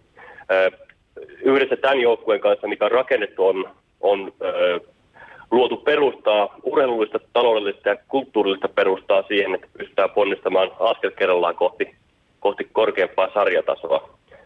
Meillä on mukana toiminnassa muutama, muun muassa muutama entinen liikapelaaja, ehkä tunnetuimpana Suomen lentopallomaajoukkueen Passi Hyvärinen, ja tämä tietenkin on hyvin poikkeuksellista. Et me ollaan Jyväskylässä yhdistetty paikallisia, korkeakoulu, paikallisia korkeakouluja, jotta saisimme tarpeeksi voimaa taakse, ja on yhdistelmän niin kokeneita pelaajia ja taustahenkilöitä, nuoria opiskelijoita ja, ja vanhempia näistä korkeakoulusta valmistuneita alumnia, niin kuin minä, ja kokonaisuus on erittäin myönteisesti ympärilleen säteilevä ja on ehkä luotu jo pienimuotoinen ilmiö myös lentopallon puolelta. Moni on tietenkin naurattanut meidän mestaruusliigaan 2020 tavoitteelle, mikä on ihan ymmärrettävää, mutta, mutta tällä hetkellä ollaan kauden loppupuoliskolla johdetaan omaa kakkostivarin lohkoa ja katsomoissa on ollut poikkeuksellisesti muuhun sarjaan nähden, muihin, muihin sarjan joukkueisiin nähden 5-10 kertaa enemmän katsojia ja toiminta on kehittynyt huikeasti näin lyhyessä ajassa ja ja toimintaahan on kehitetty vähän enemmän tälle startup-opein, eli pyritään, pyritään mahdollisimman ketterästi ja nopeasti luomaan, luomaan ää, toimintamalleja, millä pystytään viemään merkittävästi asiaa eteenpäin ja otetaan mahdollisimman paljon ihmisiä mukaan toimintaan, että saadaan kehitettyä sitä nopeasti. Ja mun mielestä tätä korkeakoulujen kilpailullista urheilutoimintaa kehittämällä voitaisiin voitais ottaa askelia kohti vähän enemmän amerikkamaista korkea, korkeaurheilukulttuuria, missä yliopistosarjat on tosi kova luokka urheilua ja edustaa yleensä sitä toiseksi tai kolmanneksi kovinta sarjatasoa. Mä itse asuin hetken tuossa tuossa äh, Kaliforniassa Stanfordin yliopiston kyljessä ja koin henkilökohtaisesti, kuinka se urheilukulttuuri kosketti hyvin suurta osaa sitä seudulla asu, asuvia lapsia, nuoria, opiskelijoita tai, tai perheitä. Se ei ollut pelkästään se opiskelijan keskeisessä oleva, oleva asia. Ja oli hieno nähdä, kuinka kymmenet tuhannet ihmiset tunnustivat yhteisesti yhteisesti Stanfordin punaista väriä ja kaikki olivat ylpeitä pelaajista. Ja mun mielestä tulevaisuudessa monet korkeakoulut voisivat ottaa mallia, mallia Suomessa ja ne voisivat olla, olla niin kuin osana tämmöistä ykkös-kakkostivarin sarjatoimintaa ja tämä pitäisi, pitäisi mun mielestä nähdä yhä vahvemmin myös korkeakouluissa osana heidän brändiään, heidän korkeakoulujen erottautumista ja toimintaa ihan niin kuin se on Jenkeissäkin.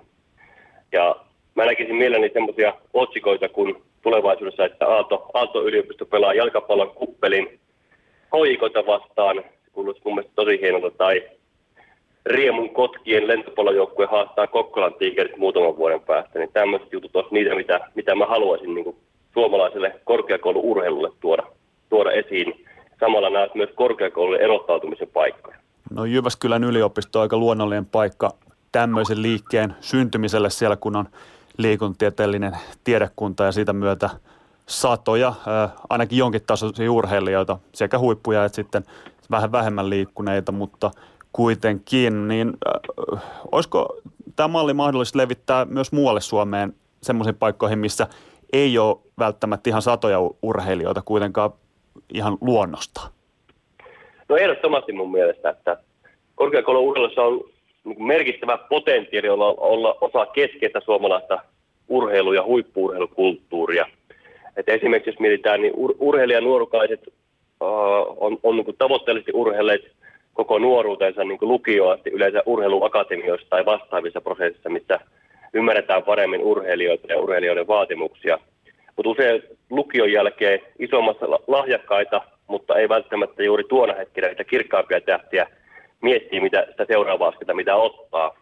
Et siinä on jatkokouluttautuminen tai työelämä tai huippuurheilu vaihtoehtoina. Ja, ja juuri tässä vaiheessa yleensä, tullaan korkeakouluihin opiskelemaan urheilullisesti prima-iästä, mutta että aika harvoin tällä hetkellä näitä korkeakouluympäristöjä ajatellaan, että ne olisi niin huippuurheilun jatkomuoto näille tästä lukiosta ja muista valmistuneille.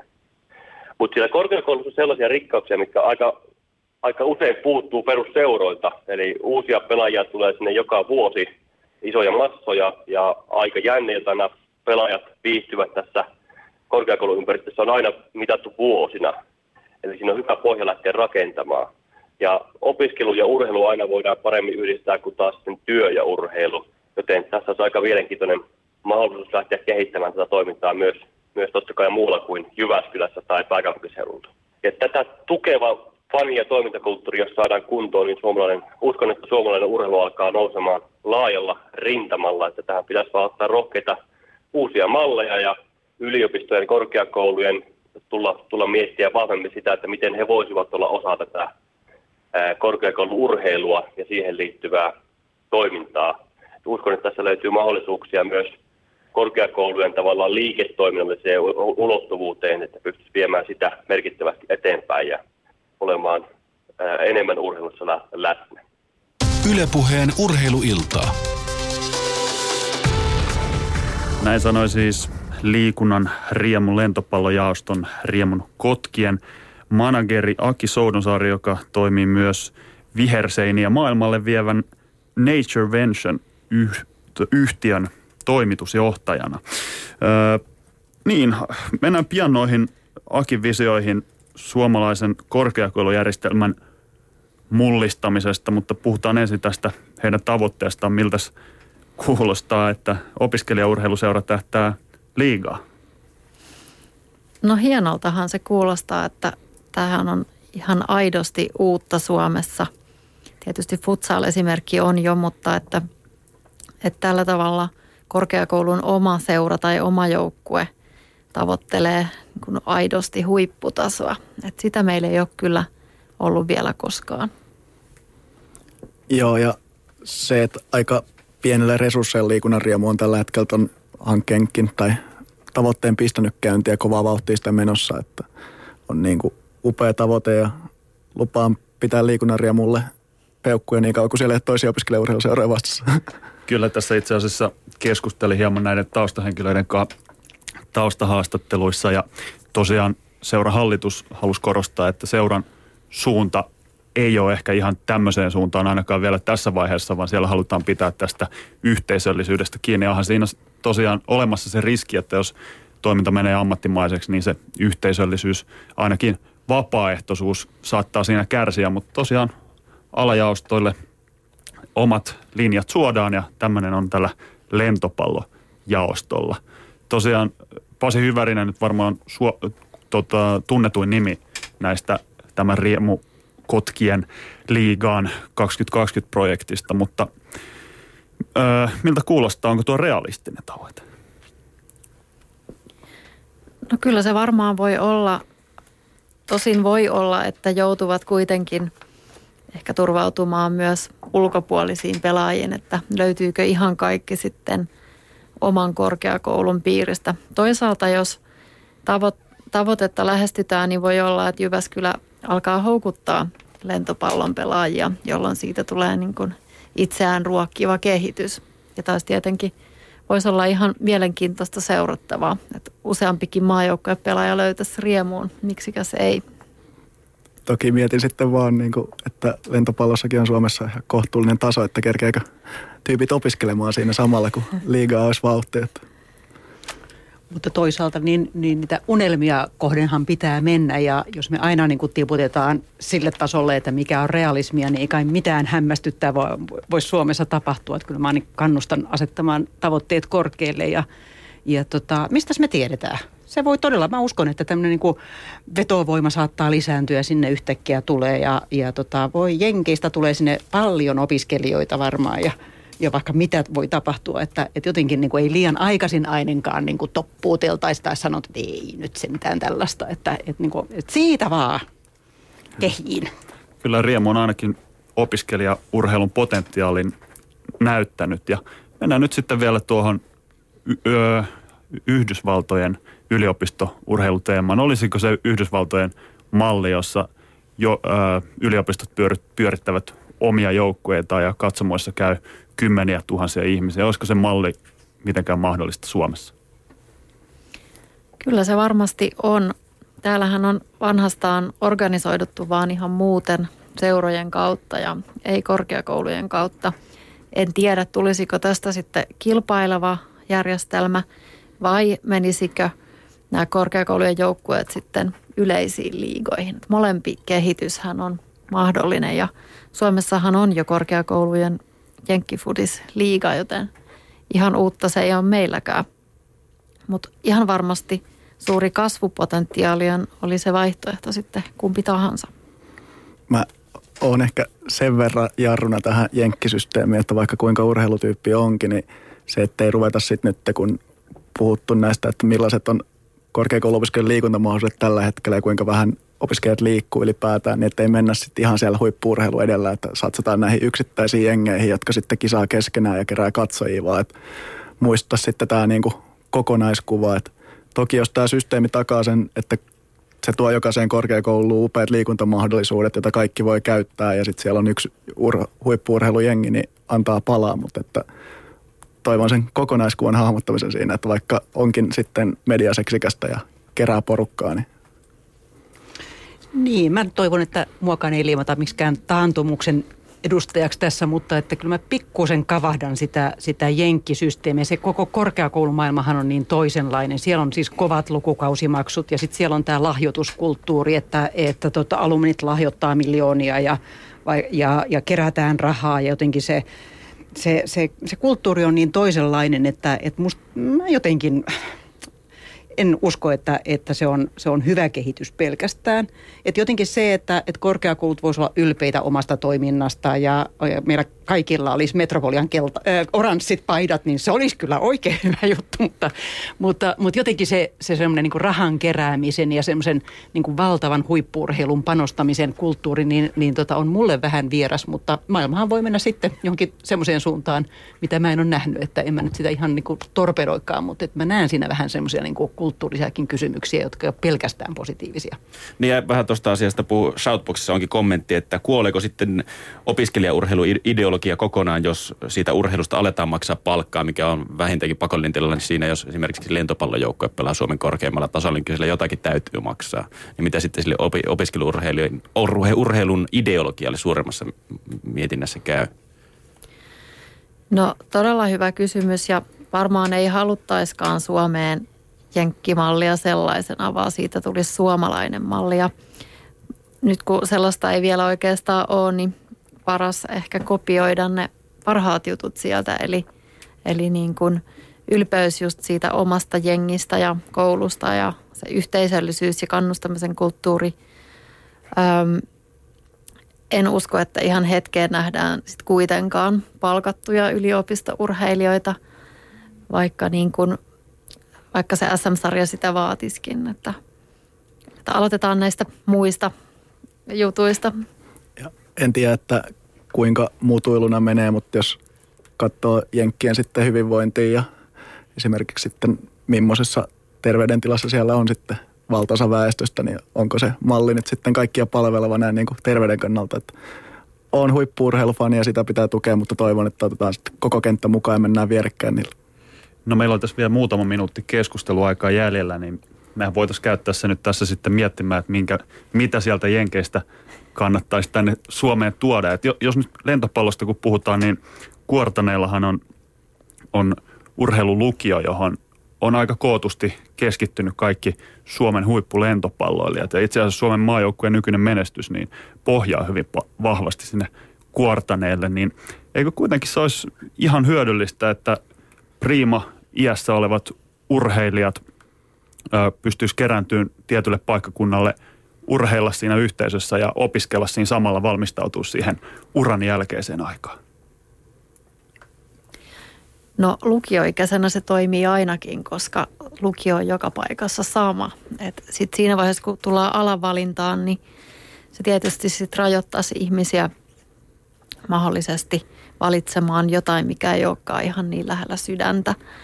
Mutta tota, se kuortaneen malli on ollut huikea lentopallon kohdalla ja varmasti samaa harkitaan monessa lajissa ja onkin jo tehty monessa lajissa. Et sitten yliopistojen kohdalla, niin kun joka paikassa ei opeteta kaikkea, niin se voi olla paljon vaikeampaa. Mulla on hirveän selkeä, mitä mä haluaisin Jenkeistä noin niin opiskelijaliikuntaan ottaa sen ylpeyden siitä omasta korkeakoulustaan, sen miten ne seurat ja joukkueet luo yhteisöllisyyttä siihen porukkaan urheilu edellä. Ja sitten ne hienot liikuntamahdollisuudet, mitä siellä on kampusten ohessa, kun kävin tuossa Bostonissa katsomassa, kun siellä on stadioni tota, päärakennuksen vieressä, niin, jota pystyy sitten käyttämään myös normiopiskelijat, niin ne sieltä tänne näin, niin antaa tulla vaan. Niin, mutta kannustetaanko siellä jotain pullero-opiskelijaa sitten kuitenkaan tulemaan mukaan? Että, että niin kuin sä sanoit, että terveyserot on aika suuret, että onko se vähän niin kuitenkin pintasilausta vaan, että, että siellä niin otetaan mukaan kaikki. Että mä en nyt tohonkaan ehkä ihan usko, mutta että kyllä sieltä Yhdysvalloista varmasti me suomalaiset voitaisiin ottaa mukaan me semmoista niin kuin, ylivertaista kannustamisen kulttuuria. Jotenkin se kyky niin kuin, niin kuin, ihan semmoisessa arkipäivän pikkutilanteissakin niin kuin aina tuoda toiselle ihmiselle hyvää mieliä, jotenkin semmoista ystävällisyyden kulttuuria, niin musta se on kyllä sellainen, mikä voisi tässä urheilussakin niin kuin toimia ja, ja tehdä hyvää suomalaisille. No entä sitten liiketoimintanäkökulma? Voisiko, voisiko tämä pelastaa suomalaisten yliopistojen talouden, tämä opiskelijaurheilu? En uskalla sanoa. Totta. No. jos, jos se pelastaa, niin saa pelastaa, mutta en ehkä ihan kaikkea sen, sen varaan laittaisi. Niin, kyllä tämä aika hämmästyttävä ehdotus on, mutta ehkä jos tämmöinen eksoottinen laji keksittäisiin, joku todella eksoottinen niin kuin, niin kuin laavon, laavun teko, teon mestarikurssi ja sitten eukon kanto siinä vielä samassa tai jotain tämmöistä, niin ei sitä tiedä, kuka siitä maksaisi, mutta ehkä se nyt ei ihan kuitenkaan pelasta korkeakoulujen taloutta, en nyt varmaan – itse ainakaan ole enää korkeakoulussa töissä siinä vaiheessa, kun näin käy. No niin, näinkin lennokkaaseen heittoon on hyvä päättää tämä meidän keskustelumme. Minä kiitän FISUN hallituksen jäsentä Hilkka Laitista, opiskelijoiden liikuntaliiton puheenjohtaja Beni Vardia ja Metropolian ammattikorkeakoulun yhteiskuntasuhteiden johtaja Tuire Ranta ja tietysti Jere Pehkoselle kiitokset – sosiaalisen median seulon, seulonnasta ja myös kaikille keskustelijoille. Ylepuheen urheiluiltaa.